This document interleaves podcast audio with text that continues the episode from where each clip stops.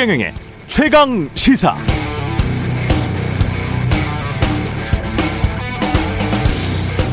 네, TV 토론을 직접 보고 투표하는 것과 TV 토론에서 어떤 논쟁이 오갔더더라 뉴스를 전해 듣고 투표하는 것. 이 둘 사이의 차이는 마치 수업 시간에 선생님 열강하고 있는데 그 말씀 열심히 듣고 시험 치르는 것과 그냥 대충 또는 전혀 수업 안 듣다가 친구 노트 빌려서 시험 치르는 것. 이 차이와 똑같다고 봅니다. 수업 시간에 선생님 말씀 안 듣고 친구 노트 빌려서 시험 치르면 아무리 친구의 노트 필기가 잘 돼 있다고 하더라도 그 친구보다 더 시험 잘 보기 힘듭니다. 게다가 친구 노트 필기가 엉망이다. 그래서 무슨 말인지 모르겠다 하면 시험 치러 가서 그냥 찍고만 오는 것이겠죠. 앞으로 남은 한 차례 법정 토론까지 법정 토론 6시간이라도 직접 보고 직접 다 보시고 신중히 판단해서 투표하시길 권해드리겠습니다. 나라의 운명 5년을 결정하는데 인터넷으로 대충 1, 2분 뉴스 클릭해서 보고 댓글 좀 읽다가 투표하는 게 말이 됩니까? 그러기에는 우리가 지불할 대가가 너무 큽니다.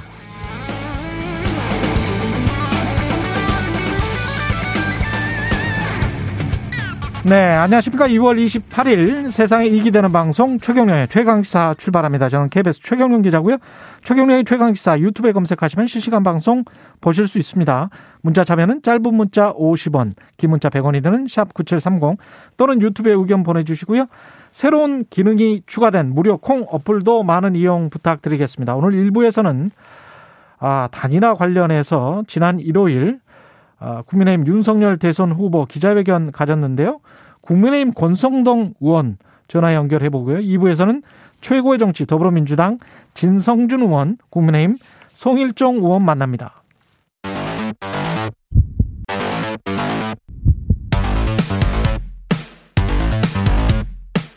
오늘 아침 가장 뜨거운 뉴스 뉴스 unboxing 네, 뉴스 unboxing 시작합니다. 민동기 기자, 김민아 시사평론가 나오셨습니다. 안녕하십니까? 안녕하십니까. 예. 일요일마다 기자회견이 있습니다. 그러게 말입니다. 정신이 없어요. 네. 예. 계속 뭐 안철수 후보가 일요일 날에 일요일에 남자로서 네. 기자회견을 계속 가졌는데 어제는 또 윤석열 후보가 기자회견을 가졌습니다. 어제 당사에서 기자회견을 예. 열었는데요. 안철수 후보와의 단일화 문제와 관련해서 어제 아침 9시 단일화 결렬 통보를 최종적으로 받았다. 이렇게 음. 입장을 밝혔습니다. 아, 일단 27일 새벽까지요. 양측의 전권 대리인이 두 차례 비공개 회동을 했고 최종 합의문을 도출한 뒤에 후보 간 회동 일정만 남긴 상태였다는 게 윤석열 후보의 설명이었고 근데 막판에 협상이 틀어졌다라고 주장을 했습니다. 전권 대리인은 장재원 국민의힘 의원하고요. 이태규 국민의당 총괄선대 대책 본부장이었다라고 합니다. 윤석열 후보는 기자회견 말미에 지금이라도 안철수 후보께서 시간과 장소를 정해주면 지방에 가는 어떤 중이라도 언제든 차를 돌려서 직접 찾아뵙고 흉금을 터놓고 얘기를 나누고 싶다. 이렇게 협상 여지를 좀 남기긴 했는데 예. 안철수 후보 측의 주장은 완전히 다릅니다. 안철수 후보가 어제 전남 여수에서 유세를 하고 있었는데 기자들이 질문을 하니까 본인은 분명히 단일화 협상에 대해서는 시한이 종료됐다고 분명히 선언을 했다 이렇게 얘기를 했고요. 예. 이태규 본부장하고 장재원 의원이 회동한 것과 관련해서 음. 한번 얘기를 해보자는 제안이 와서 이태규 의원이 나가서 얘기를 듣기로 한 것이고 뭐 전권 대사라든가 이런 개념은 없었다. 그리고 어제 아침에 전해온 내용을 듣고 어, 그동안 윤 후보 입장과 별반 차이가 없기 때문에 고려할 가치가 없다. 그렇게 해서 결론을 내린 것이다. 이렇게 입장을 밝혔습니다. 예. 이태규 본부장도 어제 입장문을 냈는데 모든 것을 자신들의 변명과 입맛에 맞추어 일방적으로 까발리는 것을 보면서 결렬이라는 최종 판단이 맞았음을 확인했다 이렇게 강조를 했습니다. 양쪽의 얘기가 전혀 다릅니다. 전혀 다르네요. 그 협상이 이렇게 참 힘듭니다. 네. 이거 지금 이제 보도 나오는 걸 보면 예를 들면 네. 조선일보의 경우에는 지금 이제 장재원 의원하고 이태규 의원 측하고 어, 윤석열 후보가 집권에 성공하면 대통령직 인수위를 어, 양 후보 간에 공동 운영하면서 조각 과정에서부터 국민의당 인사가 내각에 참여하는 방안 그리고 대선 이후에 합당을 추진하고 합당을 할 경우에 내년 당대표 선거에 안철수 후보가 나서는 것에 대해서 공정한 경쟁을 보장해 주는 거뭐 이런 것들에 대해서 의견을 모았다. 이렇게까지 돼 있거든요. 그러니까 상당히 그 어떤 여러 가지로 깊은 얘기를 나눈 것이고 합의를 한 것인데 결과적으로 안철수 후보가 받아들이지 않은 거죠 이것을 애초에 제안한 것이 여론조사를 통한 경선이었는데 그거에 대해서는 이제 명확하게 윤석열 후보가 거부를 했던 거고 그리고 나서 일정 시간이 지난 후에 그것도 이제 추가로 논의할 게 어, 논의할 시간이 없다라는 이유로 지금 결렬선언을 했기 때문에 나머지 뭐 공동 정부라든지 지금 얘기한 뭐 가치의 어떤 동맹이라든지 이런 것들은 이제 어, 진정성이 없다라고 판단한다는 거거든요. 음. 그러면 이제 그 안철수 후보의 결렬 선언 이후에 단일화 얘기로 지금 거의 2주 정도 시간을 끌어왔는데 이 시간은 이제 뭘 위한 시간이었냐 이렇게 좀 논란이 커질 수밖에 없다 그런 상황인 것이죠. 근데 어제 일요일에 왜 비협상 이 그 협상 일지 있지 않습니까? 비공개로 네. 원래 진행됐던 비공개 협상 일지를 공개를 하고 이 파일의 또 초기 제목이 정리해서 못 만나면 깐다. 이게 지금 기자들에게 뭐 알려지도록 이렇게 파일 제목을 배포를 해버리고 알려지도록 한 건 아닌 것 같고요. 알려지도록 한 건 아니고 그것도 실수입니까? 그럼? 그 내용을 이제 CBS 예. 노컷뉴스가 단독으로 단독으로 보도를 예. 했거든요. 보도를 했죠. 근데 그 파일을 확인을 한 것 같아요 보니까.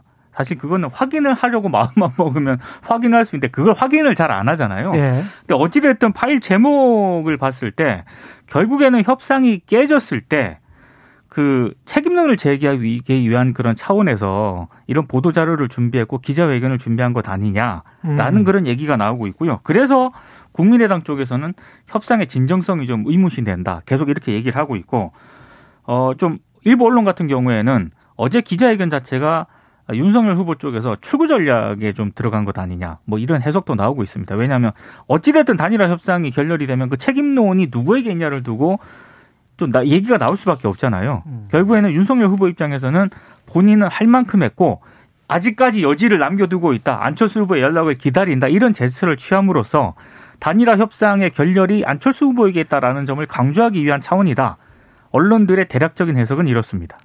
그래서 이제 공식적으로는 윤석열 후보가 아, 좀 열어놓고 기다리고 있다라고 얘기를 하고 있지만 음. 대체적으로는 결렬을 이제는 확실하게 이제 좀 어, 확정해야 되는 거 아니냐. 더 이상의 이제 그렇죠. 예. 더 이상 가능성이 이제 좀 없는 거 아니냐 이런 해석들이 많이 나오고요. 그리고 지금 이렇게 협상의 내용을 이제 세세히 공개를 했지 않습니까? 심지어 이제 윤석열 후보가 예. 어 이 주변에서 안철수 후보의 자택에 직접 찾아가 가지고 진정성을 보이면서 설득을 해봐라 음. 이런 제안을 사람들이 많이 했지만 그렇게 할 경우에는 어 아예 처음부터 안철수 후보 측에서 어 이 자택에 그냥 이 협의 없이 약속이 없이 찾아오는 행위는 오히려 단일화를 어, 망치는 행위이니 그렇게 하지 말라라고 애초 얘기를 해가지고 내가 안 찾아갔다 이런 얘기까지 막 하거든요. 예. 그러니까 이런 얘기까지 한다는 것은 결국 지금 말씀하신 대로 결국은 단일화 책임론에 대해서 이제 그것을 의식하고 한 기자회견인 것이지 추가로 단일화를 이제 추진하려고 하는 그런 기자회견은 아닌 것이다 이렇게 볼 수밖에 없는 거죠.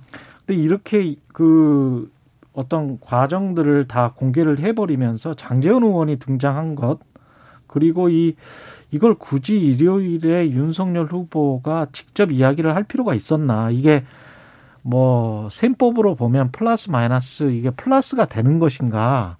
그런 생각도 좀 듭니다. 사실 통상적으로 예. 안철수 후보가 단일화를 제안을 했잖아요. 예.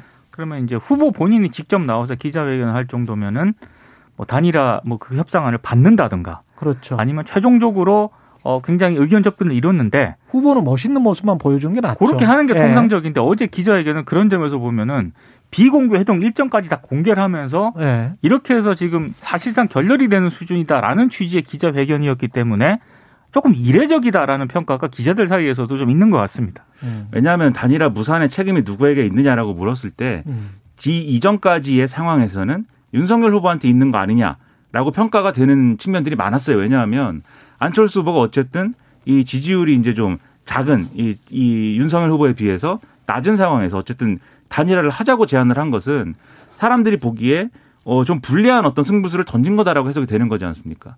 근데 그것에 대해서 윤석열 후보가 수용을 하지 않았, 않은 것으로 비춰졌고, 예. 지금까지.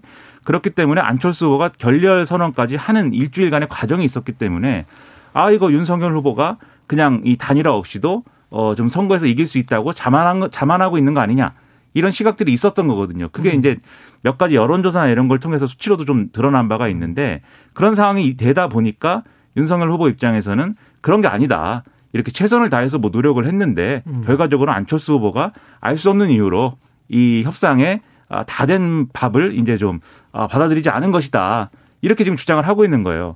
그러니까 알 수 없는 이유라고 윤석열 후보가 이제 본인이 얘기를 했습니다. 단일화 협상이 무산된 이유에 대해서 어, 기자들이 물어보니까 그 이유는 정확히 알 수 없다. 이렇게 답을 했거든요. 음. 이렇게 답을 했지만 또 국민의힘 측에서는 언론을 통해서 여러 가지 얘기를 또 해요. 예. 예 그래서 이제 이 단일화 무산의 어떤 책임이 안철수 후보의 어떤 리더십에 있다라는 취지로 주장을 많이 하거든요. 음. 그래서 이게 양측 이 지지자들 사이에서는 그러면 서로 간에 떠넘기기 그렇죠. 그렇죠. 예. 돌아올 수 없는 이제 강을 건넌 거 아니냐 이런 평가가 나오고 있는데 음. 그 결과적으로는 더 이상 단일화 얘기를 해서 좋을 게 없는 거예요, 사실. 양 후보 모두에게. 음, 그렇죠. 예. 각자 갈 길에 가면 되는 것이고. 우리가 한 달 전부터인가 이 이야기는 했어요. 그러니까 단일화를 계속 단일화를 전격적으로 빨리 시도하면은 뭔가 효과가 있을 것이다.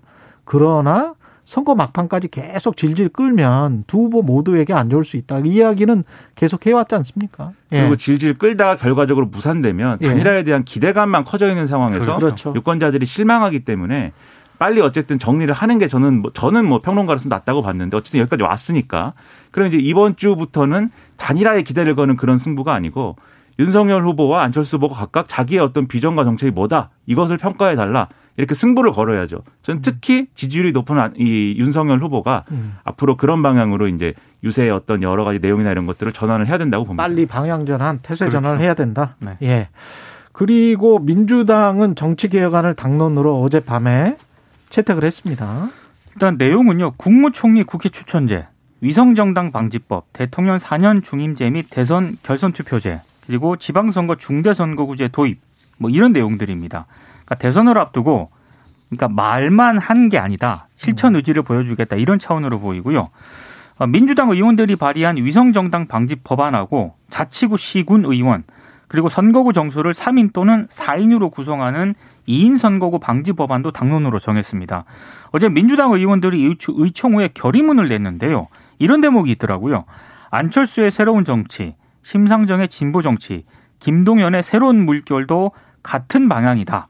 늦었지만 지금이라도 반성하고 변화하겠다. 이런 제목이 있는데 아, 안철수, 심상정, 김동연 후보를 정확하게 타겟팅한 어떤 그런 음. 의원총회 결론이 아닌가 싶습니다.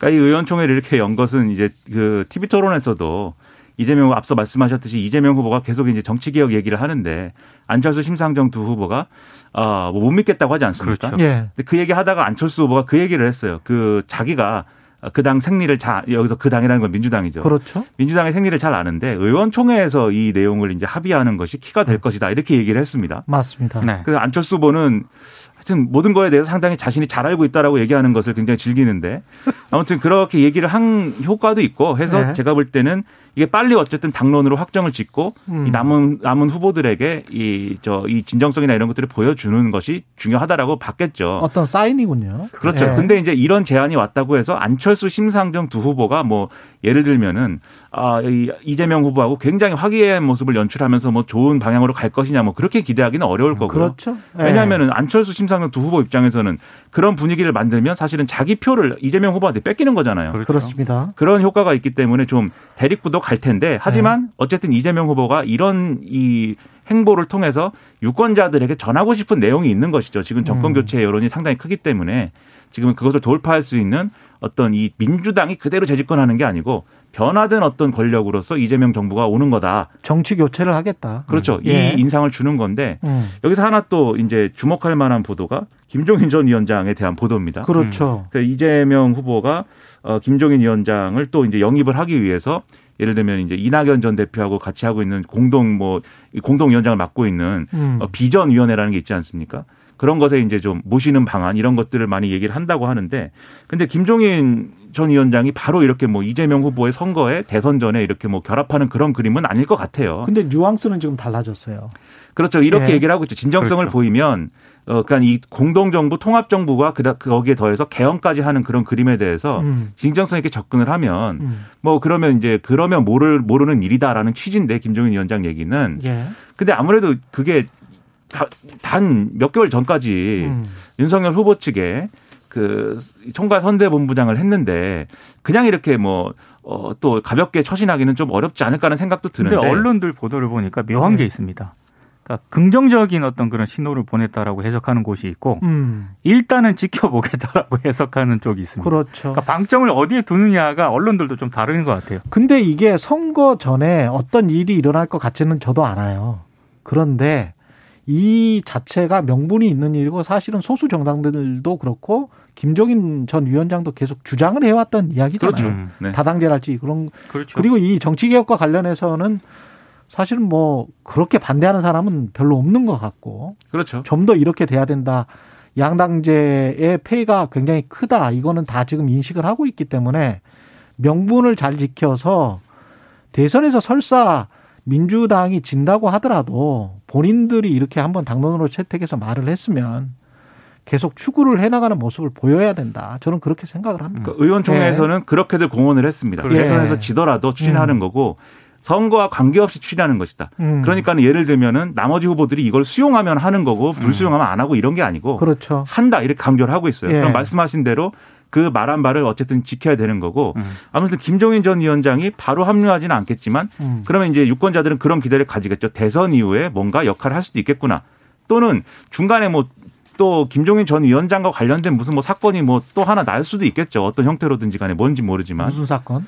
그 뭐, 아니, 그러니까 가정으로 가정 김종인 가정? 전 위원장 아. 측의 인사가 뭐 결합을 한다든지 직접은 아니어도 아, 뭐 가정입니다. 그런, 네, 예, 그런 것들이 가정. 있을 수도 있는 예. 거니까 그런 걸 통해서 유권자들에게 지속적으로 이 정권 교체 여론에 대한 어떤 예. 신호를 돌파할 수 있는 어떤 전략에 대한 신호를 계속 주고 있다라고 이제 봐야 되는 그 거죠. 프레임을 정치 교체로 막판에 한번 가져가 보겠다. 음, 예. 그렇습니다. 네. 선거 공학적으로는 그런 생각을 많이 가지고 있는 것 같고요.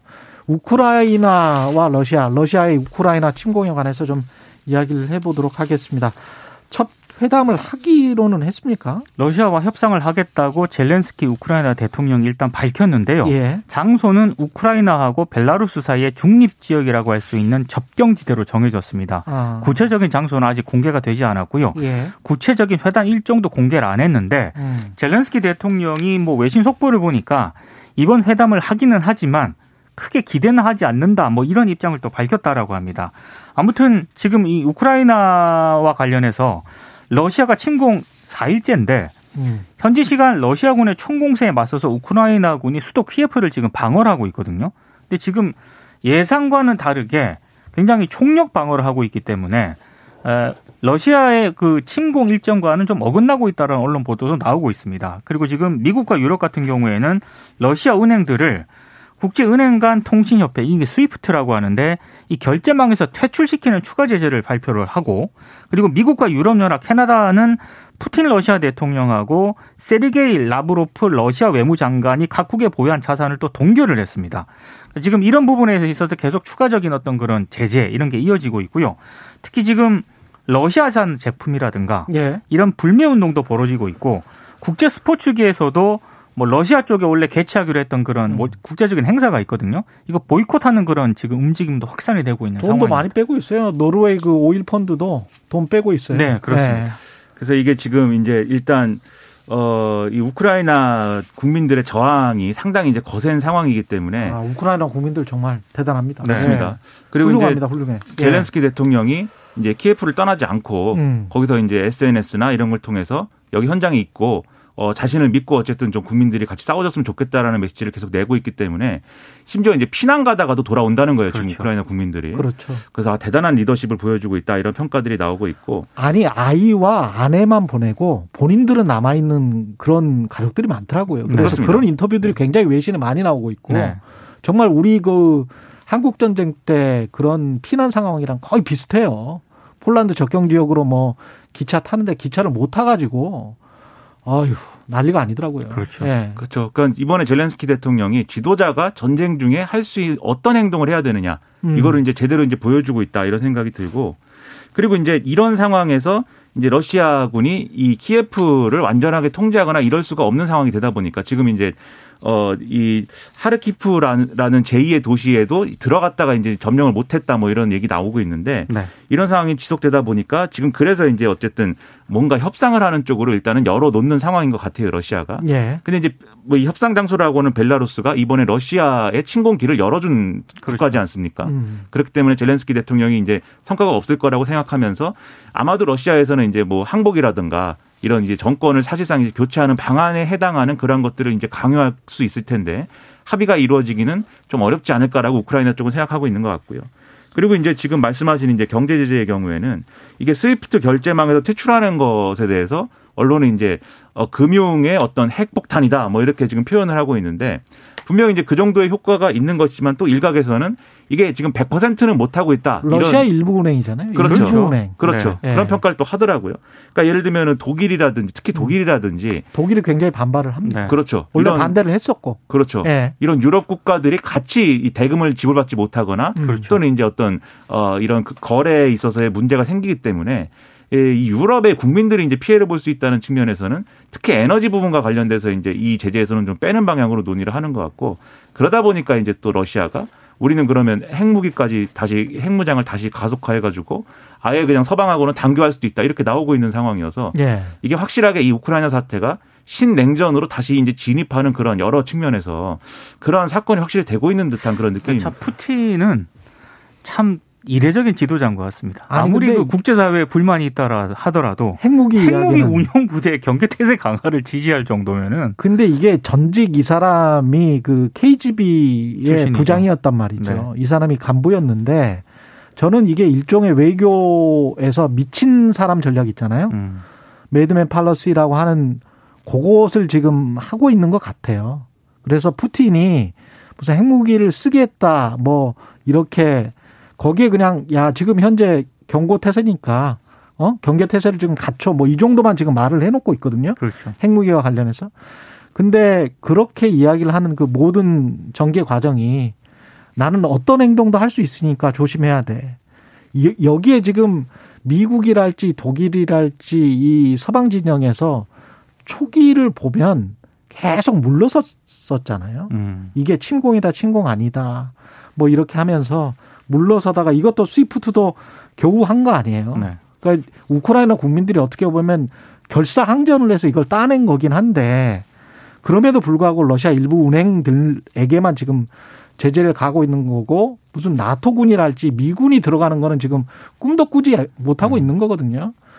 그런 것들을 보면 이게 지금 국제 관계가 냉정한 겁니다. 그, 그 계산은 확실히 해야 돼요. 우리가 이 그렇죠. 사태를 보면서. 네. 예. 각국의 계산도 있는데 만약에 네. 나토가 들어가게 되면 그 사실상 미군하고 러시아군이 직접 대치하는 상황이 되는데 그렇죠. 그 경우는 이게 뭐 최악의 경우 예. 3차 대전까지 이어질 수 있다라는 우려가 있는 것 같아요. 그렇습니다. 예. 그리고 이제 뭐 아 이제 시간이 다 됐습니까? 예. 네, 다 됐군요. 네. 아니 뭐, 뭐 하실 말씀 있으면 짧게 하세요. 네. 아닙니다. 예. 이게- 이제 여러 가지 신호가 네. 안 좋은 게 예를 들면 독일의 경우에는 원래 분쟁 지역에 무기 수출 안 하고 있었거든요. 그 네덜란드 통해서 지금 한- 한 거잖아요. 그렇죠. 하겠다고 예. 한 거죠. 이게 어떤 어떤 새로운 문을 그래서 열고 있는 그런 그렇죠. 사건이 되고 있다는 겁니다. 지금. 그러니까 2차 세계대전 이후로 그 독일에게 다쳤던 빗장이 독일은 엉겹결에 풀려버린 거예요. 그렇죠. 근데 네덜란드 통해서 지금 저 우크라이나에 지금 무기를 제공하고 있는 거는 다시 생각해 볼 측면이 있습니다. 뉴스 unboxing 민동기 기자 김민아 시사평론가였습니다. 고맙습니다. 고맙습니다. KBS 일라디오 최경영의 최강시사 듣고 계신 지금 시각 8시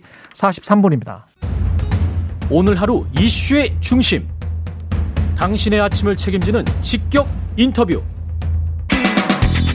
여러분은 지금 KBS 일라디오 최경영의 최강 시사와 함께하고 계십니다. 네, 7시 46분 KBS 최경령의 최강 시사입니다. 예. 국민의힘 권성돈 의원 연결돼 있습니다. 안녕하세요. 예, 안녕하세요. 예. 권정동입니다. 예. 지금 대선 막판 최대 변수로 꼽혔던 야권 단일화가 약간 좀 무산되는 그런 형국으로 평가를 받고 있는데요. 어떻게 보십니까? 글쎄, 뭐 지금까지 그 진행 상황을 보면은 쉽지는 않은데, 음. 어, 하지만 어, 많은 국민들이 야권 단일화를 바라고 있기 때문에 저희들로서는 끝까지 최선을 다할 예정입니다. 그동안에 어떤 일이 일어났었던 거죠? 어제 이제 윤석열 후보가 기자회견을 갖기는 했습니다만은 고런님이 좀 설명을 해 주십시오. 예, 우선 뭐 저기 단일화 얘기가 나올 때부터 음.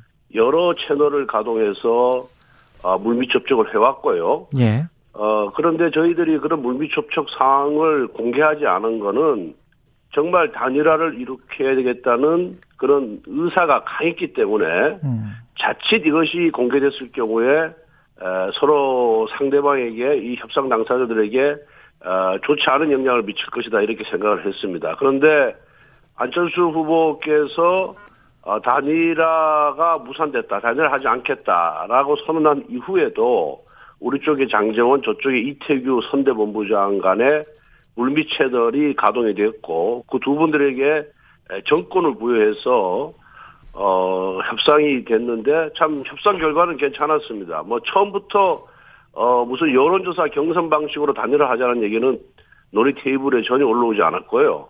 어, 어떻게 안철수 후보가 우리 후보를 지원을 하고, 그 다음에 안철수 후보가, 어, 나중에 대선 이후에 인수위라든가, 그 다음에 차기 정부를 어떻게 공동으로 운영할 것이냐, 그리고 우리 국민의힘에 입당해서 어떻게 자리를 잡을 것이냐에 대해서, 어, 합의안이 도출이 됐거든요.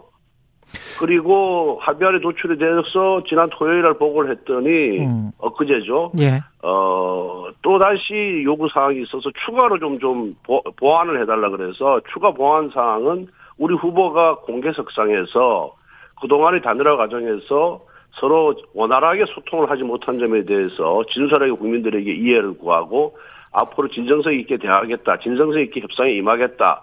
라는 것을 공개 선언해달라고 그래서 그것도 좋다라고 했는데 갑자기 협상 결렬 통보를 하, 를 받았거든요. 그래서 그 이유가 뭐냐 이랬더니까 이유는 없다. 이유는 말할 수 없다. 아, 이렇게 들어서 그동안의 그런 경과를 국민에게 소상하게, 국민께 소상히 보고하는 것이 아, 도리다. 그리고 우리 국민의힘에서도 어, 여러 다 채널을 동원해서 단일화를 위한 이런 엄청난 물민 노력을 해왔다. 라는 것을 국민들에게 보고하기에 이르는 겁니다. 그 말씀을 듣다 보니까 첫 번째 드는 질문이 처음부터 여론조사는 올라오지 않았다 단일화 단판에 그 처음부터의 네. 처음부터는 언제부터를 말씀하시는 거죠? 그러니까 안철수 그러니까 후보가 단일화를 여론조사 제안을, 방식으로 하자고 이후, 예, 제, 제안을 한 이후에 이후에 예, 그 우리 쪽에는 성일종 의원 저쪽 임명진 공동선대위원장 아. 간의 채널이 가동이 됐고요. 또 예. 이철규 윤상현과 저쪽에 신재현 변호사라고 예. 이철 저저 안철수 선대위 상임고문이 있습니다. 음. 거기도 이렇게 가동이 됐고 예. 그리고 가장 늦게 가동이 된 것이 이제 이태규 선대본부 장과 장재원 의원 간의 채널이거든요. 그거는 언제 가동이 됐습니까? 그것도 뭐 저기 2월 10일부터 가동이 됐죠. 2월 10일부터. 예, 2월 3일 2월 3일에 성일정 임명주, 2월 8일에 이철규 신재현, 2월 10일에 장재현 이태규. 근데 이쪽에는 정권 대리인이라고 하는 이유는 뭐죠? 성일종이 아니고 이쪽. 그러니까 예. 그 이건 1차적으로 그렇게 됐고 그다음에 안철수 후보가 결렬 선언한 이후에 예. 는, 어, 이제 이태규, 저, 이태규하고 장재원 채널만 가동이 됐는데, 예. 그 당시 이제 최진석 상임선대위원장이 있습니다. 그러니까 안철수 후보 다음에 최진석 상임선대위원장, 그 다음에 이태규 선대본부장 이런 체제로 내려가거든요. 야. 그런데 그 최진석 선대 상임선대위원장이 우리 쪽에 에, 선대본부장에게 권영세에게 전화를 통화를 하면서 우리는 조건을 다 줬다. 예. 이태규한테 그러니까 협상에 임해라. 그러니까 우리도 어, 저기 장재원에게 정권을 다 부여를 한 거죠. 또 한 가지 시 점과 관련해서 그 권 의원님한테 여쭤보고 싶은 게 헷갈리는 게요. 왜냐하면 안철수 예. 후보 같은 경우는 단일화 결렬 선언을 한 게 여론에 공식적으로 어, 단일화 결렬 선언을 한 게 한 일주일 전이란 말이죠. 근데 예. 지금 권 의원님이 말씀하시는 거는 그 이후에도 계속 談판이 진행되고 그러니까 있었다. 장재원과 이태규 사이에. 예, 안철수 후보의 단위 결렬선은 이전에는 세 개의 채널이 가동이 됐고요. 그렇죠. 예. 그다음에 결렬선은 이후에는 단일 채널이 가동된 아, 이제 거죠. 이해했어요. 장재원하고 예. 이태규하고 예, 장재원 이태규 채널만 가동이 돼서 여러 차례 전화 통화와 만남을 통해서 합의안이 도출되었고 또 추가 합의안까지 도출이 됐는데 어. 갑자기 우리는 그래서 하루하루를 연장을 하면서 예. 어좀 기다려보자 기다려보자 해가지고 어, 최선의 성과가 이루어지겠다라고 기대를 했습니다. 사실 어제 음. 기대를 했는데 갑자기 이태규 본부장이 장재훈 의원에게 전화를 해서 어 없던 걸로 하자. 아 그렇게 선언을 하면서 이유는 뭐냐? 그 이유는 없다. 어, 그렇게 된 것으로 알고 있습니다. 그럼 지금 말씀하시는 거는 이제 국민의당이 반발을 할 수밖에 없는 게 왜냐하면 안철수 후보는 일주일여 전에 단일화 결렬 선언을 했고 그 다음에도 근데 단일화와 관련해서 이태규 의원에게 정권을 주고 어 뭔가 협상을 하도록 했다라고 하는 것이기 때문에 안철수 후보는 뭐랄까요 좀 말이 바뀌었다 이렇게 지금 들릴 수도 있거든요. 그래서 이, 이 부분을 좀 확실하게 해주셔야 될 것 같은데. 예, 왜냐하면은 예. 이태규 선대본부장도 이 단일화를 위해서 엄청나게 많은 노력을 했고요. 예. 상식적으로 봤을 때 선대본부장이 음. 후보와 의사 연락 없이 협상장에 나올 수가 없는 거거든요. 어. 장재훈 의원이 우리 후보하고 권영세 선대본부장에게 진행상을 다 보고를 하고 지침을 받아서 나가고 또 가합의가 돼서 와서 보고를 해서 오케이를 승인을 다 받아서 나갔거든요. 예. 그것이 조직의 기본 원리 아니겠습니까? 예. 어떻게 선대본부장이 후보 뜻과 반대돼서 후보의 뜻은 전혀 아랑곳하지 않고 협상장에 나와서 자기가 합의를 할 수 있겠습니까? 그건 조직의 원리상 있을 수가 없는 얘기입니다. 그 다음에 또 한 가지가 여론조사는 처음부터 뭐 거론되지가 않았었다고 하는 거는 그러면 여론조사는 그냥 대외 공포용이었다 그런 이야기십니까? 예, 그걸 왜 그러냐면 윤석열 예. 후보하고 안철수 후보 간에 여론조사 차이가 엄청 컸지 않습니까? 음. 한 45에서 한 뭐 10, 또 어떤 경우에는 뭐 42에서 6, 7까지 내려가는 경우도 있었는데. 예. 과거에 단일화 이렇게 여론조사 단일화 한 거는 지난번 서울시장 선거 때처럼 오세훈 안철수 간의 지지율이 비슷했을 때 예. 그리고 그, 그 전에 거슬러 올라가면은 노무현 정몽준 간의 지지율이 비슷했을 때는 여론조사 단일화가 가능하지만은 음. 이미 엄청난 차이로서 여론조사 자체가 무의미한 경우에는 그거는 대, 대여용이거든요. 협상용이거든요. 예. 그래서 그 다 채널 세 개, 세 개의 채널에서 그 나, 국민의 당을 대표해서 나온 그 어느 누구도, 음. 어느 누구도 그 여론조사 단일화에 대해서 주장한 적이 없습니다. 그리고 그 장... 여론조사 단일화 주장하면 처음부터 협상이 안 되는 거거든요. 알겠습니다. 장재훈 의원이 정권 대리로 협상에 참여한 게 또 이제 비선 논란이 일 수가 있잖아요. 이거는 좀 생각을 하고 하셨던 어, 겁니까? 아니면... 왜냐하면은 예. 그 저쪽 협상 우리 쪽의 대표가 예. 그 신뢰를 얻기 위해서는 국민의당 쪽에서 이 신임을 해야 되잖아요. 음. 그런데 안철 저기 장재원 의원은 내형이 안철수 후보하고 가장 절친이고요. 아 그렇게 되는 거군요. 그리고 예또 예. 어 장재원 의원 자체가 안철수 후보하고 과거에 몇 번 만나서 친분 관계가 알겠습니다. 있었기 때문에 시간이 다 됐네. 어, 어, 내, 내세우는 게 가장 좋겠다. 그리고 또 공식 라인이 가동이 되면은 네. 이게 또 보안 유지가 잘 안 될 수가 있는 겁니다. 협상이라는 거는. 국민의힘 권성동 의원님이었습니다. 고맙습니다. 예.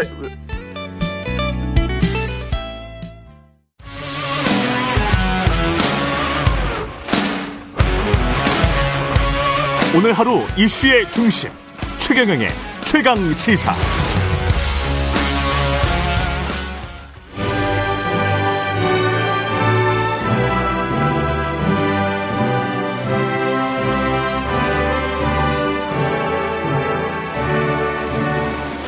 네, 전국의 가장 뜨거운 현안을 여야 의원 두 분과 이야기 나눠보는 최고의 정치. 오늘도 여야 의원 두 분 나오셨습니다. 더불어민주당 진성준 의원님 나오셨습니다. 안녕하십니까. 네, 안녕하세요. 예, 국민의힘 송일정 의원님 나오셨습니다. 안녕하십니까. 네, 안녕하셨습니까. 예, 최경령의 최강시사 유튜브에 검색하시면 실시간 방송 보실 수 있고요. 스마트폰 콩으로 보내시면 무료입니다. 문자 참여는 짧은 문자 50원, 긴 문자 100원이 드는 샵 9730 무료인 콩 어플 또는 유튜브에 의견 보내주시기 바랍니다. 방금 전에 권성동 의원 연결해서 주말 사이 협상 경이 짧게 들었습니다만은 아, 이게 단일화는 이제 물 건너 간 걸로 보여집니까? 어떻습니까? 의원님. 예.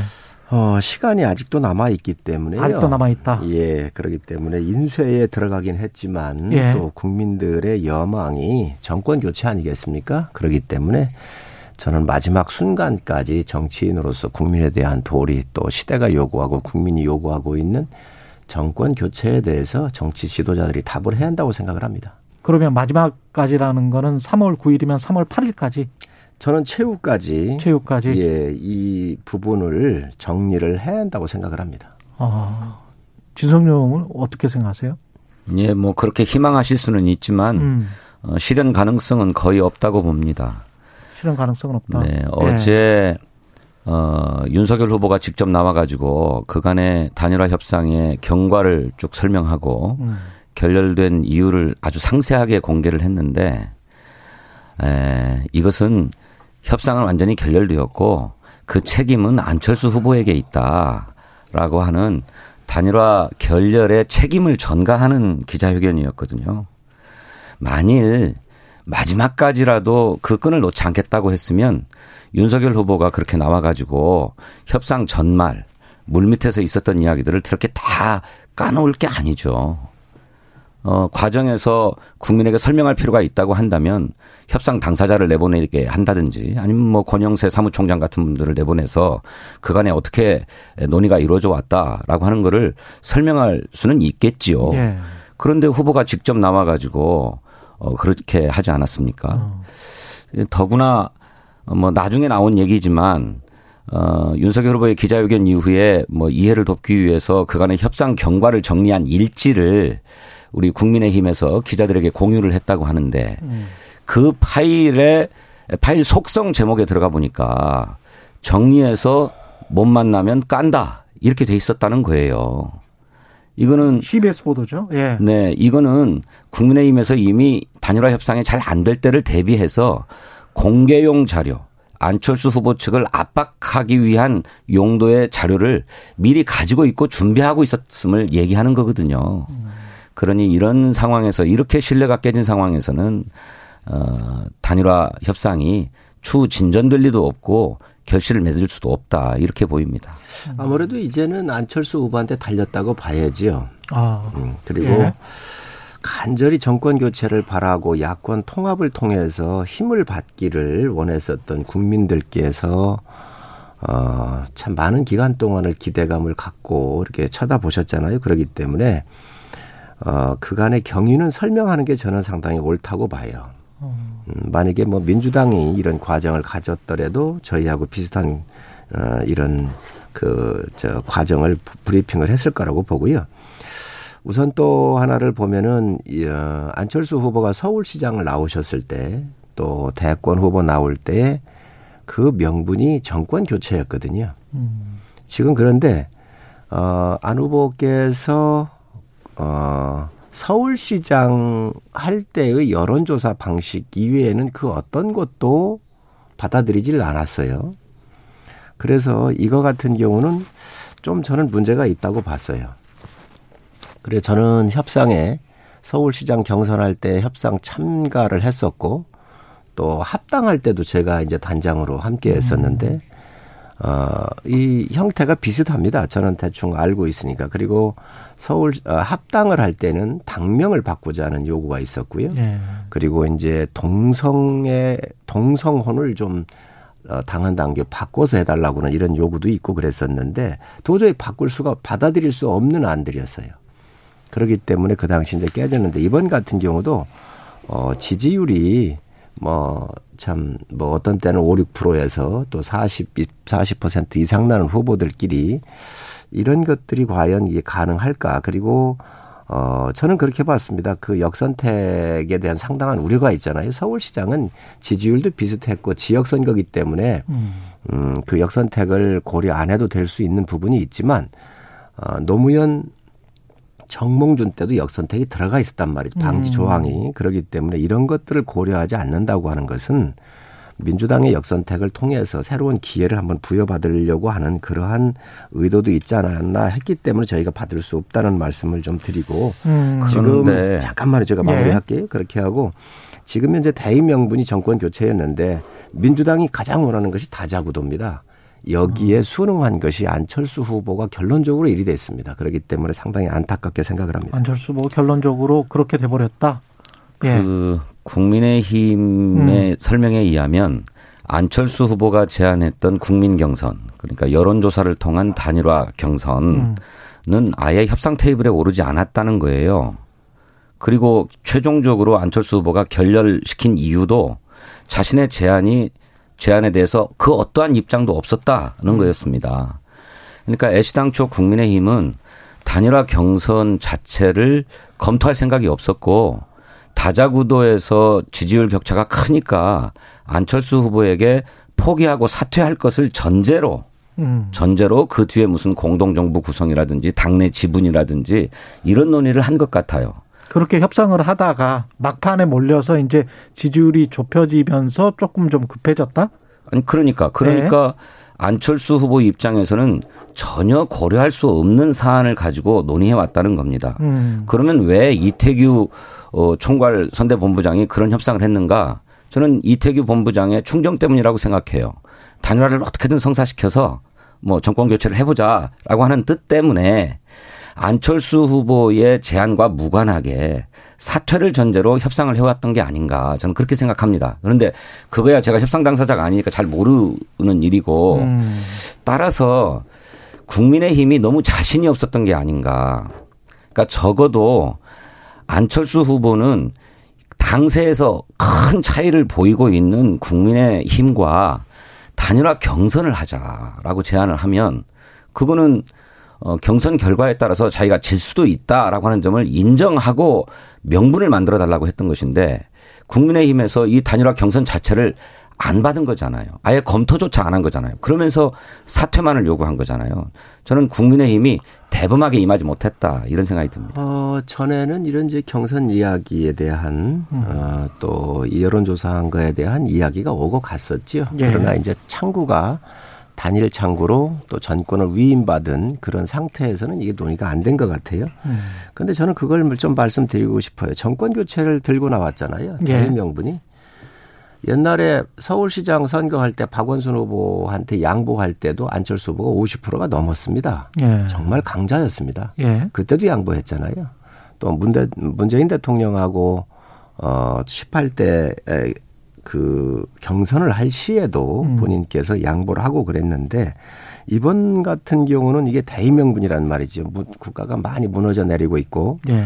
지금 정말 국민들께서 이 상태로 가서는 안 되겠다라고는 국민 요구를 누구보다 잘 알고 있는데 어 이런 상태에서 도저히 받을 수 없는 서울시장 여론조사 이런 형태를 가지고 들고 나온 것은 협의할 수 있는 여지가 아예 없앴다는 없었다. 것이죠. 음. 이 눈물 아예 없앴다는 것이죠. 그리고 어제 같은 경우는 전권을 위임받은 그러한 정말 책임 있는 사람들 아닙니까? 네. 그 사람들이 나왔었을 때 다 합의가 돼서 보고가 됐었다는 거고 또 음. 그것을 날짜, 시간, 아, 시간과 장소만 서로 주고받기로 했었는데 그거를 또 깬 거 아니겠습니까? 음. 그래서 이런 과정이 있었던 것 같은데 굉장히 안타깝게 생각을 하고요.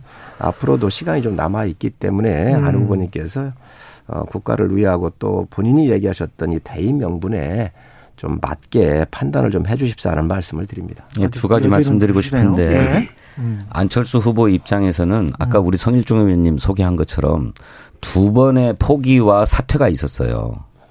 이번에 또 그럴 수는 없는 거죠. 그러니까 국민의힘이 여론조사를 받을 수 없는 안이라고 한다면 안철수 후보 입장에서도 그냥 사퇴하고 포기하는 것은 받을 수 없는 안입니다. 근데 그걸 가지고 협상을 하자고 하니까 협상의 진전이 있을 수 없죠. 또 하나는 안철수 후보가 정권 교체라고 하는 대의에 동의할 수는 있는데 더 나은 정권 교체를 얘기하는 겁니다. 어, 물론 협상이 결렬된 이후의 발언이긴 합니다만 안철수 후보는 윤석열 후보를 찍게 되면 나중에 그게 정권 교체라고 해서 찍게 되면 나중에 손가락을 자르고 싶을 때가 올 거다라는 식의 얘기까지 했어요. 그러니까 더 나은 정권 교체해야 된다. 어떤 정권 교체가냐가 음. 중요하다. 이런 입장을 가지고 있는 것 아닙니까? 그래서 단일화 제안을 할 때에도 어, 구시대를 정식해야 된다라고 네. 하는 거를 전제로 얘기했던 것이거든요. 그러니까. 어, 제가 볼 때는 이태규 본부장의 말씀처럼 양 정당 간에 또 양 후보 간에 신뢰가 너무 없었다. 음. 그저 지금 얘기 야권의 명분처럼 뭐 정권 교체라고 하는 대의 하나만으로 무엇을 결단하고 합의하고 하기에는 신뢰의 기반이 너무 부족했다. 이렇게 생각합니다. 전에 합당을 추진했었을 때도 사실 주호영 당대표 권한 대행하고 안 후보가 두 분이 만나서 뭐 인력이라든가 또 갖고 있는 부채에 대한 문제라든지 모든 음. 것들을 다 합의가 됐던 것들이거든요. 예. 근데 막상 합사 그렇게 결론을 다 내놨던 거예요. 그래서 협상 테이블에 들어가 보니까 사실 그 새로운 또 제안들이 나와서 굉장히 어. 려움을 겪었었는데 어, 참 어려운 길이기는 하지요. 그렇지만 음. 국민 뜻에 맞고 정말 큰 대의에 맞는 그런 그 결단을 좀 해주셨으면 좋은데 아직도 알겠습니다. 좀 시간이 남아 있기 때문에 알겠습니다. 기대하고 있겠습니다. 국민 여러분들께서 좀 도와주시기 바랍니다. 문자 폭탄 보내는 말씀 같아. 이 지금 사실은 여당에서도 안철수 후보뿐만이 아니고 뭐 심상정 후보를 향해서도 일종의 이제 구애라고 볼 수 있겠습니다. 대통령 사년 중임제, 결선 투표제, 소수 정당 참여 확대. 이걸 이제 대선 막판에 의원총회 열어서 당론으로 채택을 한 거죠. 네, 이게. 그렇습니다. 예. 네. 어떤 의미가 있다고 보십니까? 그거는 사실 우리 정치 체제가 예.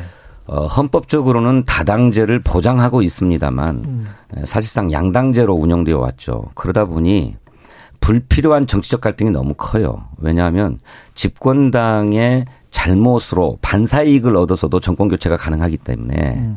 야당은 국정에 협력하기보다는 발목을 잡고 어떻게든 어, 트집을 잡으려고 해왔고 또 어, 그러다 보니까 정치적인 갈등이 굉장히 심각했지요. 그리고 우리 국민에게는 제3의 선택지가 없었던 게 사실입니다. 이것이 정치적 갈등을 심화시키고 국정의 발전에 제약을 가져오고 있기 때문에 이제 명실상부한 다당제를 구축해야 되겠다. 아, 저희들이 좀 늦었지만 음. 이제야말로 더 이상 정치 교체, 정치 개혁을 늦춰서는 안 되겠다라고 하는 어, 깨달음 속에서 어, 당론을 채택하게 된 겁니다. 그래서 어 여러 가지 로드맵을 내놨는데 가장 중요하게는 국민 통합 정부 를 구축하겠다. 그렇게 하기 위해서는 국무총리를 국회에서 추천하도록 해야 되겠다. 또 여야정 정책협력위원회를 만들어서 국정의 기본 계획을 어, 모든 후보들의 공통 공약을 중심으로 먼저 수립하고 그것을 최우선적으로 추진하기로 합의해야 되겠다. 세 번째로 어, 안보에 있어서도 초당적인 어, 안보 회의, 국가 안보 회의를 만들어서 안보에 있어서만큼은 초당적으로 임하자. 또 대선 직후에는 양극화를 극복하기 위한 사회적 대타협위원회를 만들어서 추진해야 되겠다라고 하는 이런 구체적인 구상과 로드맵을 내놓고 어, 함께 협력해 주실 것을 호소했습니다. 그 외에도 네. 국민 통합 국회를 구사, 어, 구축하겠다라고 하는 구상도 있는데 네. 그것은 대통령 4년 중임제와 음. 결선 투표제를 어, 개헌으로 어, 보장하고 그 다음에 에, 당장은 연동형 비례대표제를 실제로 하는데 이게 위성정당으로 형해화돼 버리는 것 아닙니까? 예. 위성정당을 금지하고 또 권역별 비례대표제를 도입하되 요번 6월 달에 지방선거가 있으니까 음. 지방선거에서 사실상의 중대선거구제 그러니까 3인 어, 이상의 선거구제를 만들고 4인 선거구제는 무조건 분할하도록 되어 있는데 그걸 못하도록 하고 그다음에 위성정당을 어, 만들지 못하도록 금지하자라고 하는 걸 음. 우선 입법하겠다라고 하는 그런 어, 구상과 로드맵을 당론으로 정했습니다. 권력을 예. 뺏기지 않는다면 무엇이든지 음. 하겠다라는 게 여당 아니겠습니까? 저는 이거 정말 여당이 되돌아봐야 한다고 생각을 해요. 세 가지만 음. 말씀을 드리면 위, 저 공수처 만들 때 유성정당을 안 만들겠다라고 철석같이 정의당에 약속했던 거 아닙니까? 음. 그거 배신한 게 어디였습니까? 민주당이었습니다. 지금 와가지고 이런 얘기 또 과연 먹힐까요? 두 번째, 성비라든지 이런 그 큰 문제가 사회적인 문제가 생기면 공천을 안 하겠다 그랬었어요. 음.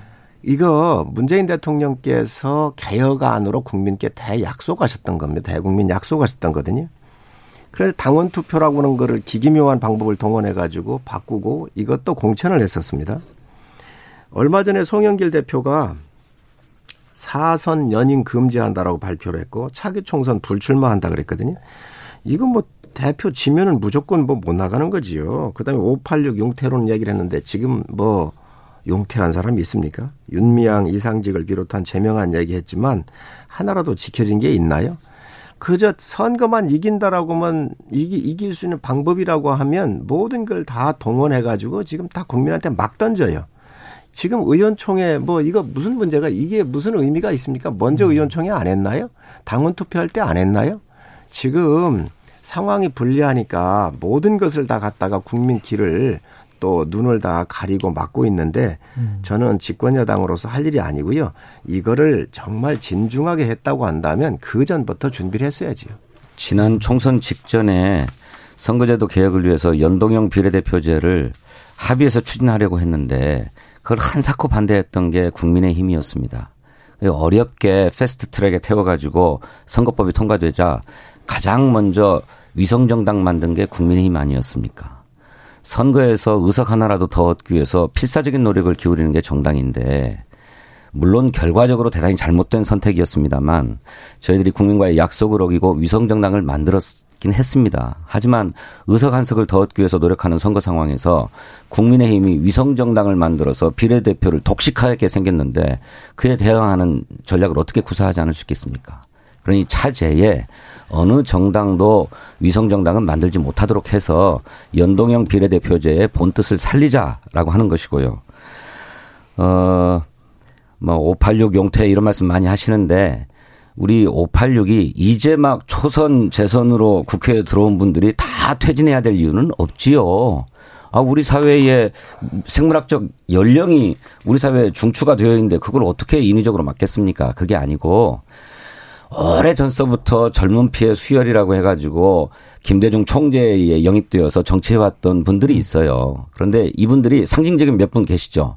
근데 다 불출마 선언했습니다. 송영길 대표가 그랬고 우상호 어, 전 원내대표가 그랬고 또 임종석 비서실장은 지금 정계에서 은퇴한 상태입니다. 네? 또 이인영 어, 장관은 현재 통일부 장관이에요. 그러니 지금 국민의힘이 586이 어떻다 저떻다 해가지고 물러나라고 얘기하시는 분들 그런 분들은 이미 그런 상태에 있다. 그런데 오랫동안 정치권에서 헌신하다가 이제 막 국회에 들어온 초선 재선 의원들로 물러나라고 한다면 그거는 온당치 않은 얘기죠. 그런데 사선 연임 금지 문제는 여야가 합의해서 선거법으로 규정할 필요가 있다고 생각합니다. 위성정당 얘기를 하시는데 당시에 저희가 합의가 안 됐잖아요. 선거법이고 또 음. 공수처를 우리가 반대한 거 아니겠습니까? 그래서 이거를 이렇게 선거법을 밀어붙이니까 저희 당이 국민들한테 보고를 드렸습니다. 이렇게 되면 우리는 위성정당을 만들 수밖에 없습니다라고. 그리고 음. 국민들한테 보고하고 만드는 거예요, 야당은. 그런데 민주당은 야당이 만들어도 안 만들겠다고 해놓고 그래 이해찬 대표가 다국민 약속을 했거든요. 그러고 나서 깬 겁니다. 그리고 정의당한테 우리가 안 만들 테니까 그러면 그 너희가 정당 만들어서 비례를 가져가라 이래 했던 거 아니에요. 이거 국민들께 다 알고 계신 거예요. 그 다음에 586 얘기를 하시는데 이미 용태 약속했던 사람들은 거론하면 안 되는 것이지요.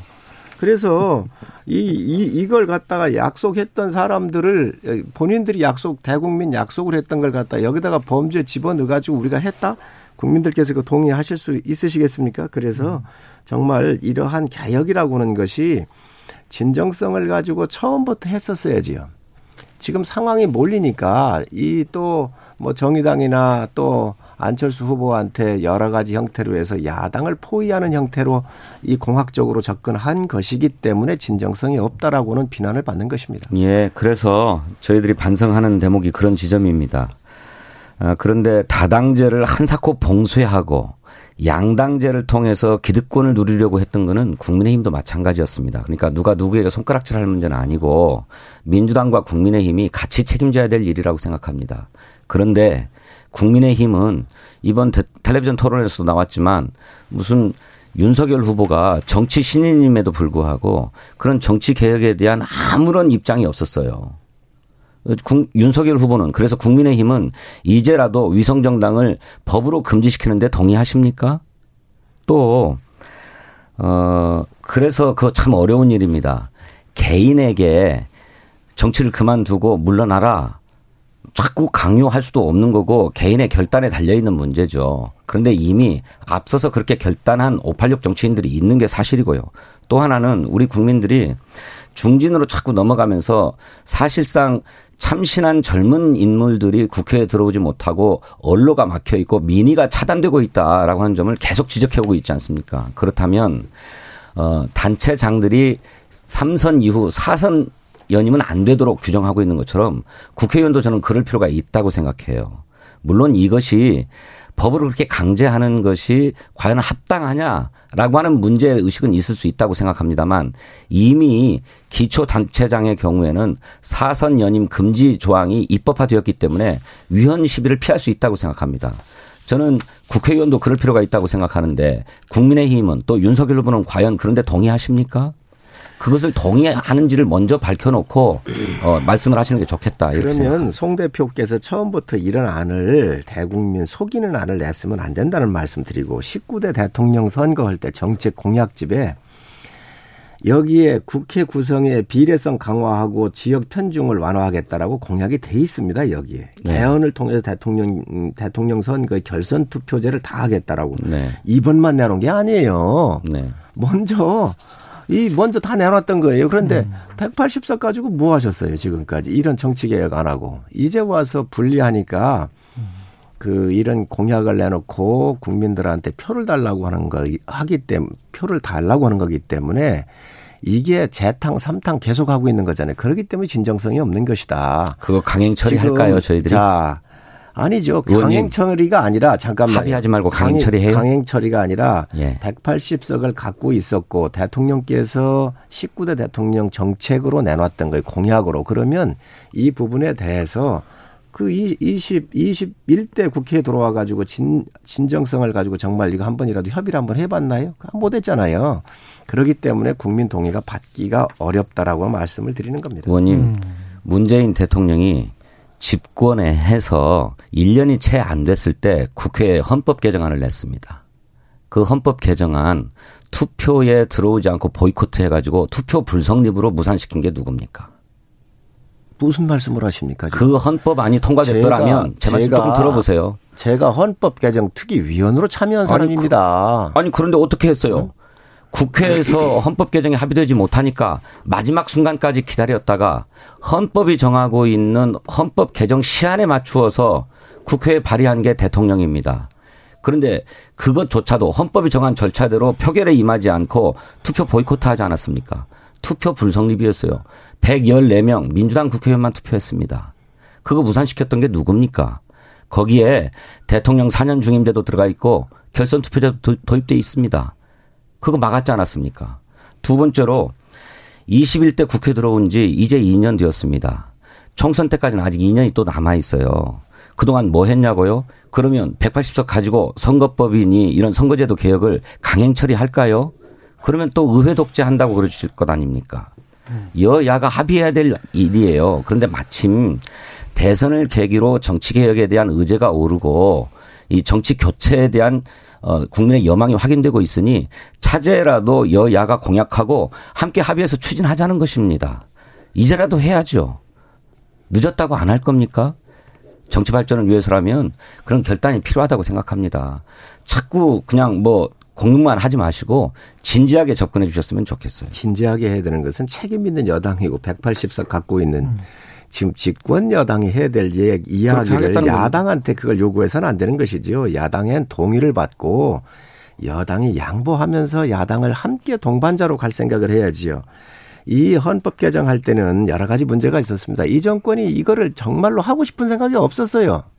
두 번째, 자유민주주의 국가 아닙니까? 여기 자유자 다 빼고 민주주의라고만 넣고 여러 가지 문제가 많았습니다. 그렇기 때문에 합의가 안 된 겁니다. 그래서 이런 것들을 야당이 지금 문제가 있어가지고 야당이 동의를 안 해줬다? 그거는 저 그 과정이 다 국민들한테 공개가 됐기 때문에 에, 그건 국민께서 다 알 거라고 제가 보고 제가 드리는 말씀은 이런 공약 자체가 선거에 임박해가지고 불리하니까 내놓는 공약인데 여당은 수없이 이 계약을 많이 내놨다. 그런데 이걸 다 여당 스스로가 뒤집더라는 거예요. 국민의 반대로 안 됐죠. 성비위한 것도 당원 투표란 이름으로 바꾸고 위성 정당을 만들겠다고 하는 것도 그것도 뒤집고 모든 것을 다 민주당 스스로 뒤집는 그 행태를 바라보면서 과연 이번에 이재명 후보가 급하니까 내놓는 공약이 국민적 동의를 받을 수 있겠나. 또 국민을 속이는 거라고 생각을 합니다. 지금 뭐한 2분, 3분 정도 남았는데요. 그 성일종 의원님은 계속 이제 분리하니까 선거 막판에 이러는 거다 이렇게 말씀을 하셨는데 두 분이 보는 판세를 좀 여쭤보고 싶어요. 어떻게 보십니까? 초박빙이죠. 뭐 예. 어떤 조사에 의하면 소수점 한 자릿수까지 똑같더라고요.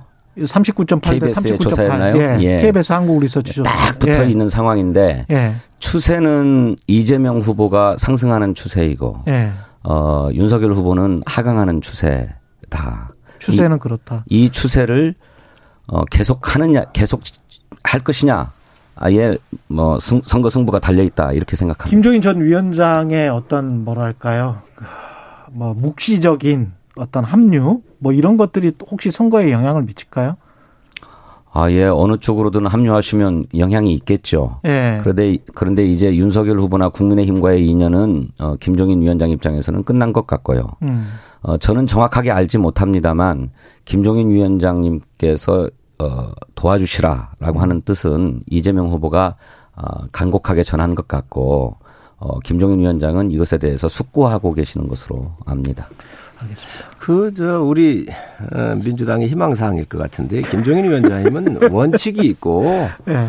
또 본인께서 약속하셨던 것들 이루었었던 음. 정치계의 거목이십니다. 그래서 저희 당이 비대위원장으로 오셨었을 때 수권 정당으로 내가 변모를 시켜놓겠다. 그래서 음. 중도로의 또 서민 약자 동행, 호남 동행을 통해서 정말 수권 정당을 목전에 두고 있고 윤 후보님을 지원을 해서 어, 후보까지 만들어 놓으셨어요.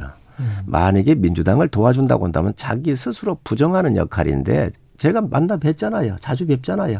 절대로 그럴 뿐이 아닙니다. 국가를 한세. 위해서 예. 김정인 국가, 위원장이 얘기했잖아요. 윤석열 후보 저런 생각 갖고 있는 사람하고는 못한다고. 국가를 위해서 늘 옳게 결정해 오셨고 예. 여야를 넘나들었어도 그 원칙의 훼손은 안 하신 알겠습니다. 분입니다. 예. 아, 국민들께서 걱정 안 하셔도 됩니다. 그리고 판세 잠깐만 말씀을 해 주십시오. 한 20초 남았는데. 어, 판세는 예. 음, 이제 단일화에 대한 그 압력을 국민들께서 예. 어, 우리 후보한테 넣으신 것 같아요. 어. 그래서 빨리 단일화하라는 압력을 이렇게 넣으셨기 때문에 조금 출렁거려서 빠진 건 예. 사실이지만 예. 다시 의미 있게 지금 조정이 알겠습니다. 되고 있고 결집이 예. 이루어지고 있는 것 같습니다. 황순미 님이 두 분은 이 코너 끝나면 인사는 하고 가시나요? 물어봤는데요. 예, 웃고 가십니다. 예, 항상 최고의 정치 국민의힘 성일정 의원 더불어민주당 진성준 의원님이었습니다. 고맙습니다. 감사합니다.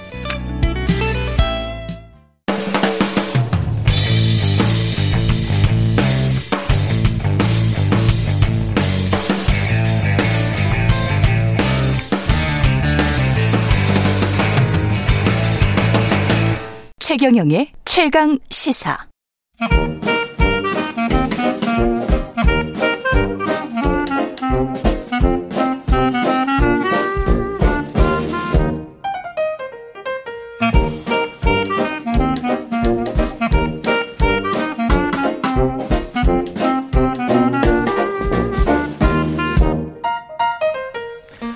네, 최경영의 최강 시사 경제합시다. 월요일은 명쾌한 경제 이야기 해보고 있는데요. 오늘은 이베스트 투자증권의 윤지호 리서치 센터장 전화로 연결돼 있습니다. 안녕하세요.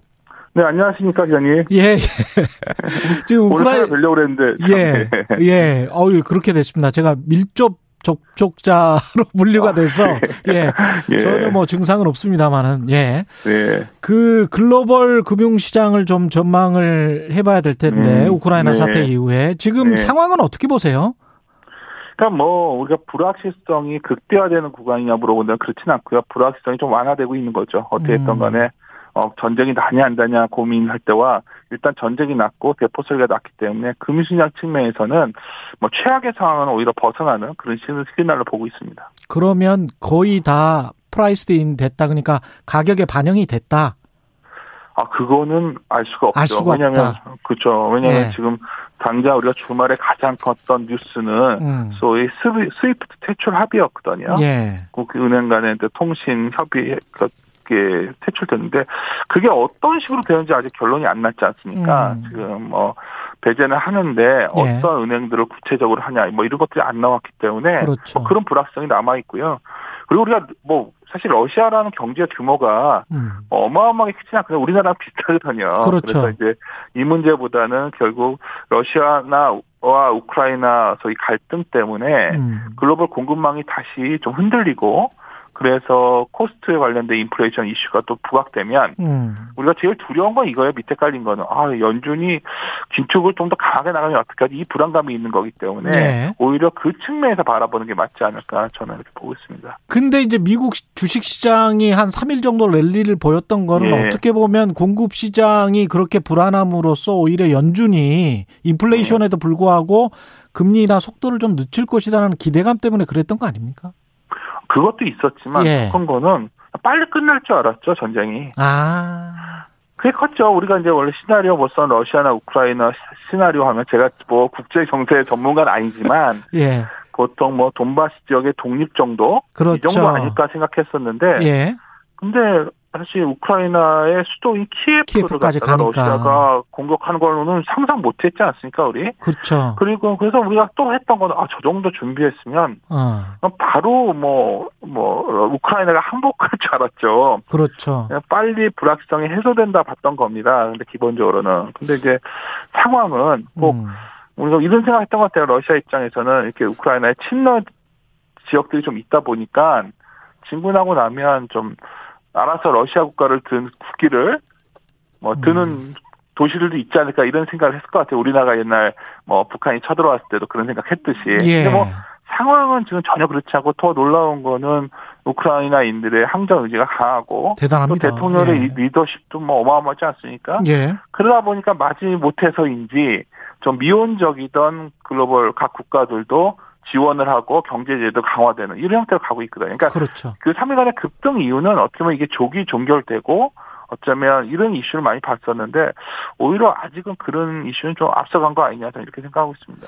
근데 이제 한국의 어떤 학자분이 신문에 쓴 칼럼을 보니까 네. 장기전으로 갈 수 있다. 1년 이상 갈 수가 있기 때문에 우리 네. 그 수급이나 이런 것들 특히 이제 그쪽에서 광물이 많이 나지 않습니까? 러시아나 우크라이나가. 네.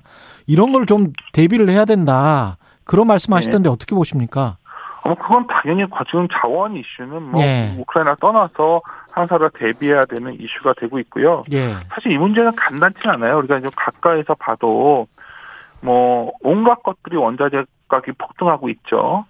그러나 음. 금리가 올라가는 부분이지 않습니까? 예. 이게 다들 기업의 수익성을 악화시키는 부분이거든요. 음. 최근에 저도 여러 가지 이제 프로젝트 파이낸스 같은 분들도 만나 보면 예. 차입금 의존도가 높은 곳들은 상당히 악영향이 금리 쪽에서도 오고 있어요. 근데 이 줄어 줄어 출발점을 찾다 보면 결국은 이러한 소위 원자재 가격 상승분이 큰 거거든요. 예. 그래서 지금 시장에서는 사실 가장 큰 궁금한 점은 이거예요. 과연 음. 이런 원자재 이슈가 조기에 좀 안정될 수 있을 거냐. 뭐 이런 고민들이 제일 크죠, 지금은. 아, 근데 원자재 가격의 급등락에 따라서 우리가 나중에 좀 여쭤볼게요. 그 관련해서 네. 어떤 산업 섹터들을 좀 눈여겨 봐야 되는지 그것도 좀 말씀해 주시면 좋을 것 같고요. 네. 이 관련, 그, 이런 식으로 만약에 미국 유럽 중심의 경제 체제나 패권 경쟁이 네. 뭐 러시아 중국 쪽으로 좀 이렇게 쏠리고 이러면 GDP랄지 네. 블락화된 경제에서 GDP 세계 GDP 대비 뭐 수출입 무역이랄지 뭐 이런 것들 네. 영향을 안 받을 수가 없거든요. 그럼요. 예. 지금 사실 우리가 그 이번에 이런 거예요. 스위프트 규제를 해도 예.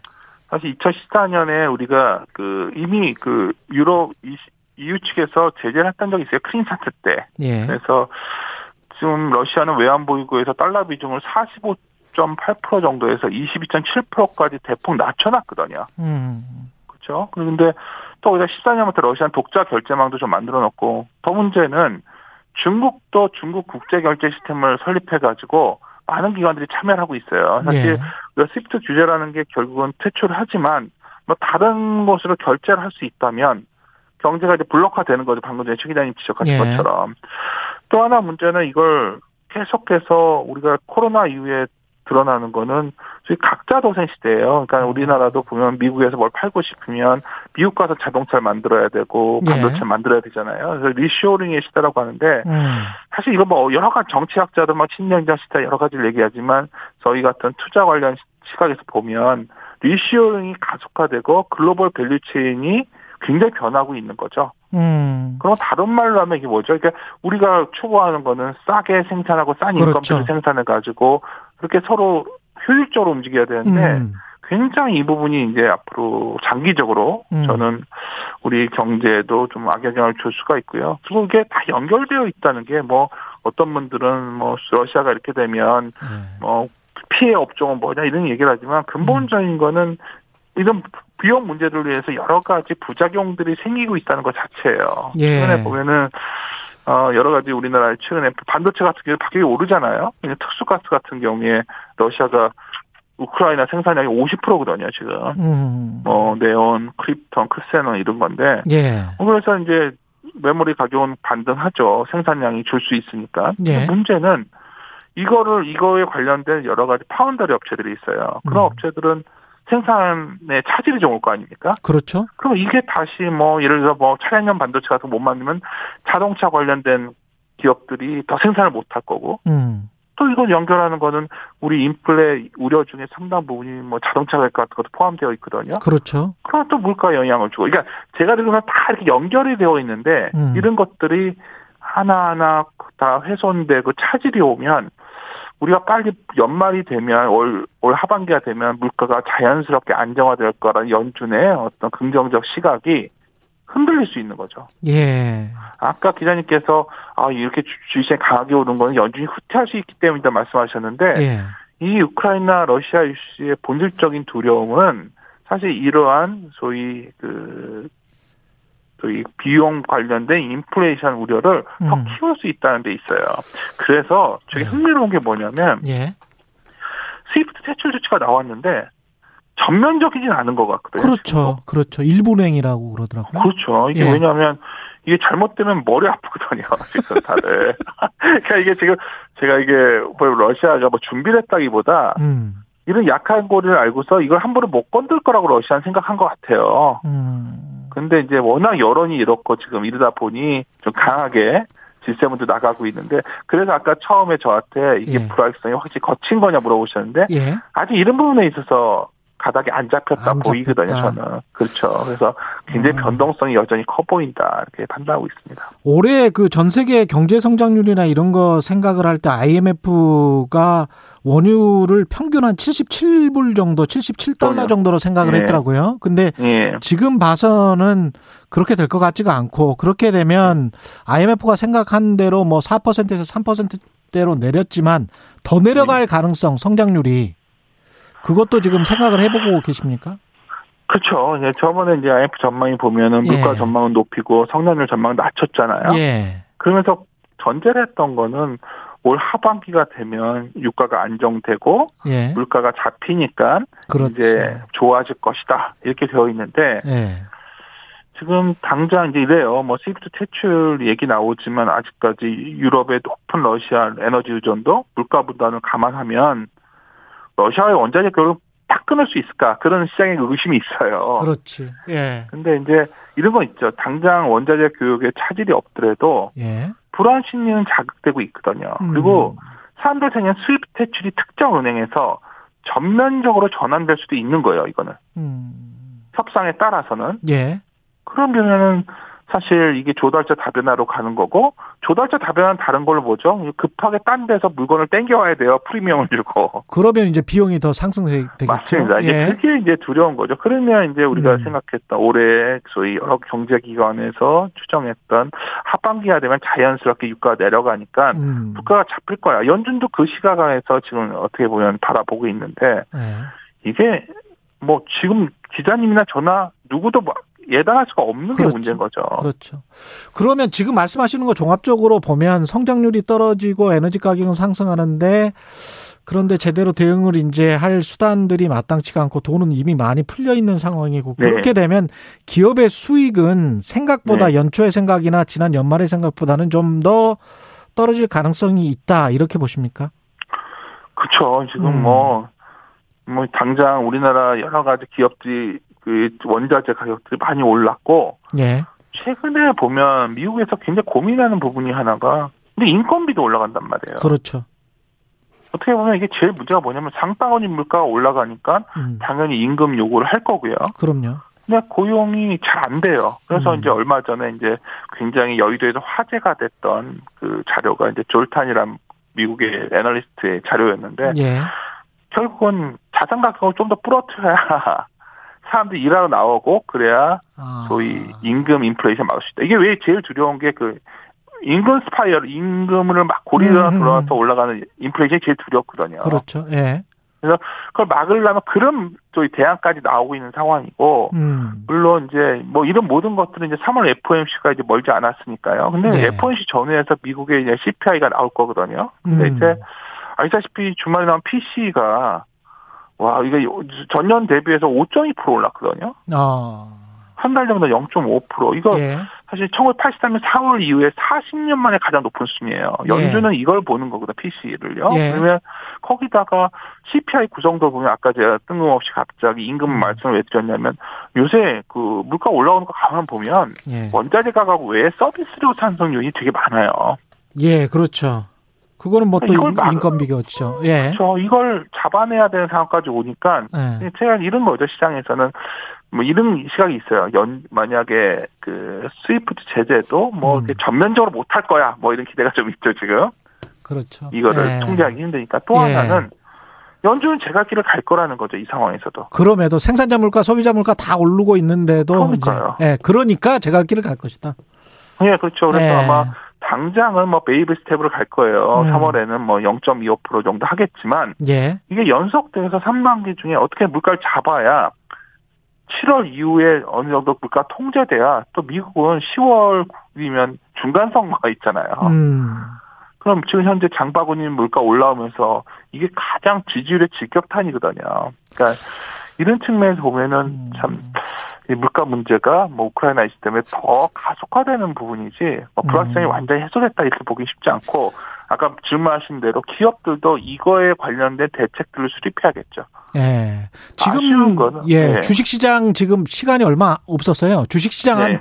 지금 2,600위 정도에 있는데 이게 어떤 수준이라고 보십니까? 조금 더 봐야 될것 저는 같다. 근데 제가 항상 기자님이랑 예. 오랫동안 알고 지냈지만 예. 시장에 대해서 한 1년 넘게 좀 부정적으로 말씀을 드렸는데 이제 예. 사야 돼요 사실은. 이제는 사야 된다. 불구하고. 예. 왜냐하면 여기서 더 밀릴 수 있죠. 안 좋은 뉴스가 나와서 음. 2,500도 갈 수 있고 2,400도 갈 수 있지만 예. 언제든 2,600 정도는 회복될 지수, 회복될 수 있는 지수되거든요. 아, PBR이나 PR이나 이런 거다 여러 계산해 가지 봤을 때 예. 그렇죠. 근데 이제 3,000 이상은 좀 부담스러웠어요. 제 예. 입장에서는. 예. 근데 뭐 2,600이라면 음. 여기서는 뭐 전후에서는 주식을 좀 잘 골라서 사야 되죠. 한마디로 말하면 음. 주식시장에서 뭐 숲을 봐야 될 때가 있고 나무를 봐야 될 때가 나무를 있는데 봐야.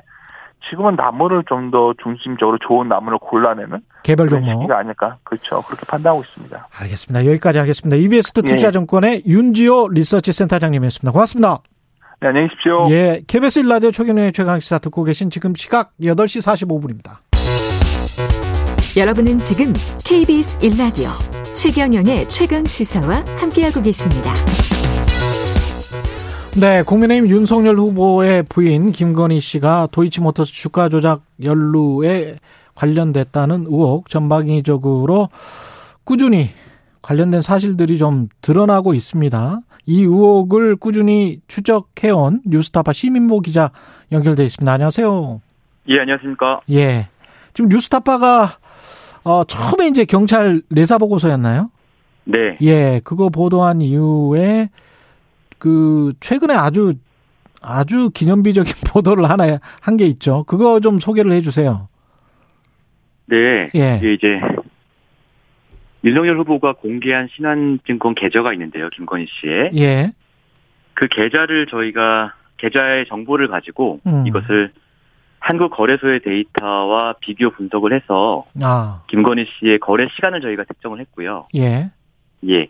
그것을 바탕으로 이제 공소장 범죄 일람표에 나와 있는 여러 이제 익명화된 범죄 행위 가운데 음. 어, 어떤 것이 김건희 씨의 것인지를 저희가 특정을 해서 어. 그 보도를 한 바가 있습니다. 예. 그러니까 검찰 그러니까 검사의 공소장에 나와 있는 범죄 일- 일람표가 한 네. 하나 둘 세 개가 있는데 그렇습니다. 거기에 나와 있는 주식 거래 내역의 일시들 특정 계좌 이름은 없어요. 근데 그것과 한국거래소의 김건희 씨의 계좌의 거래 일시를 네. 서로 비교를 해가지고 맞는 것들을 쭉 찾아보니 주가 네. 조작에 된 흔적이 있더라 이런 말씀이시네요. 그렇습니다. 예, 예 맞습니다. 좀더 예. 구체적으로 범죄 일람표 관련해서 좀 설명을 해주시겠어요?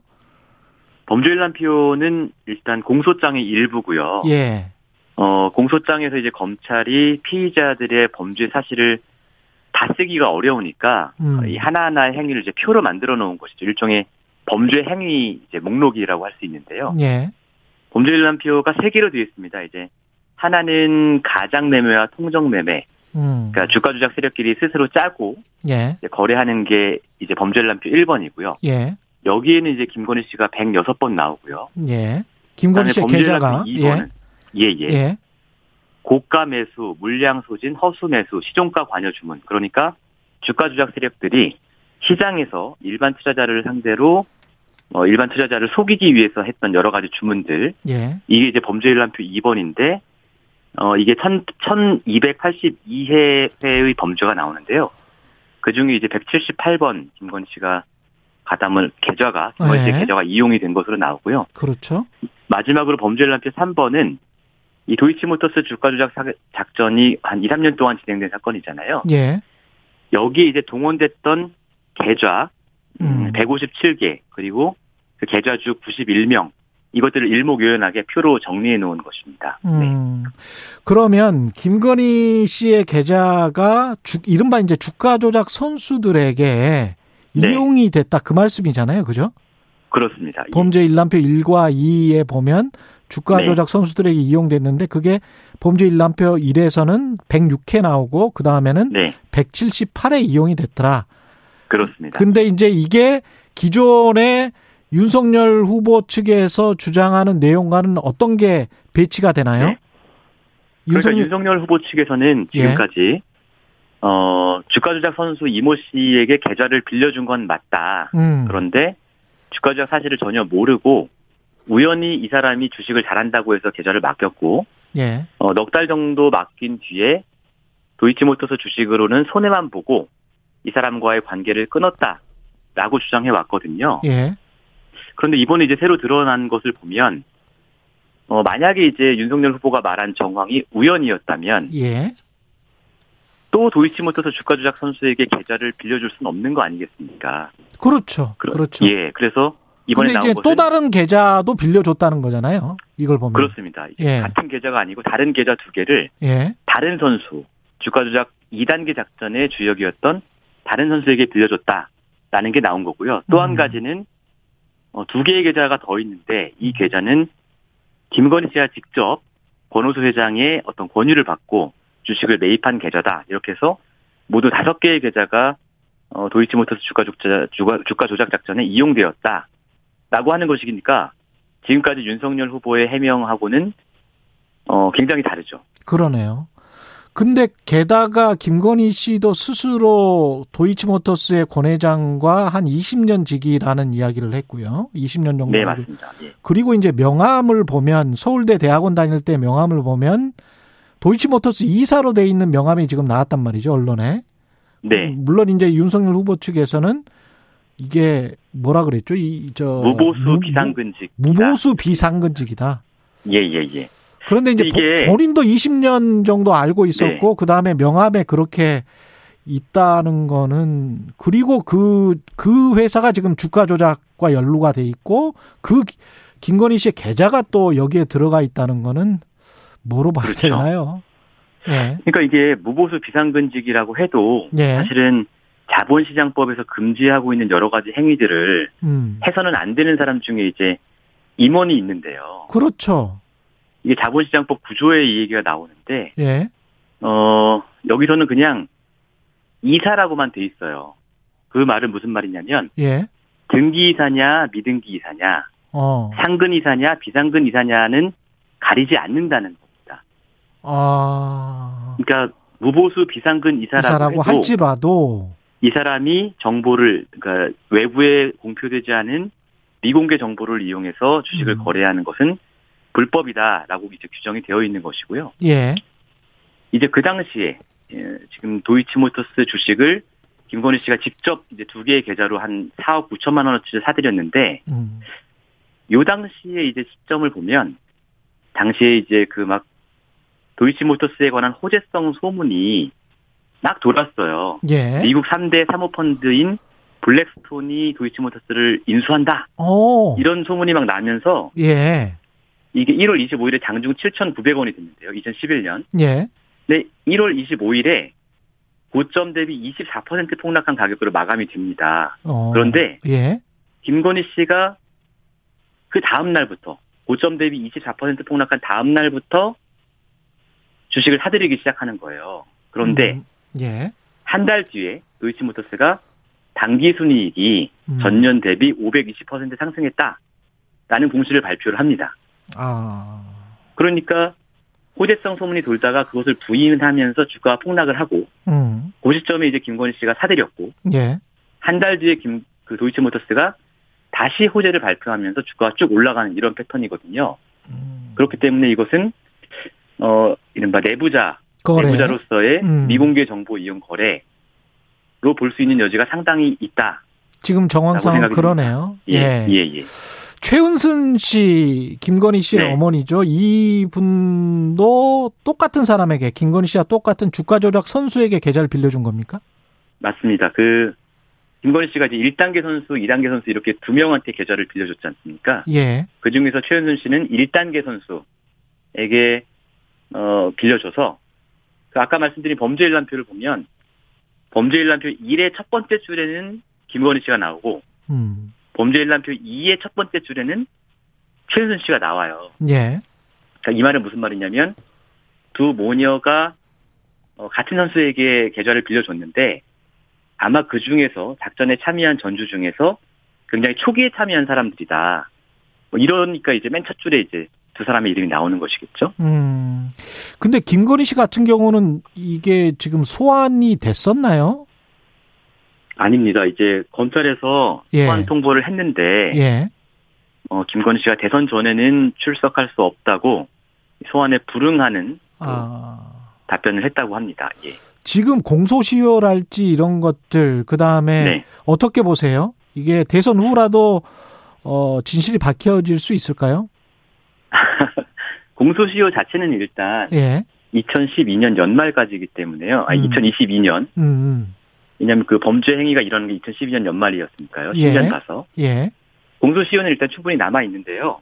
검찰이 이제 검찰이 일반인이라면 예. 어 이미 이제 부인을 했겠죠.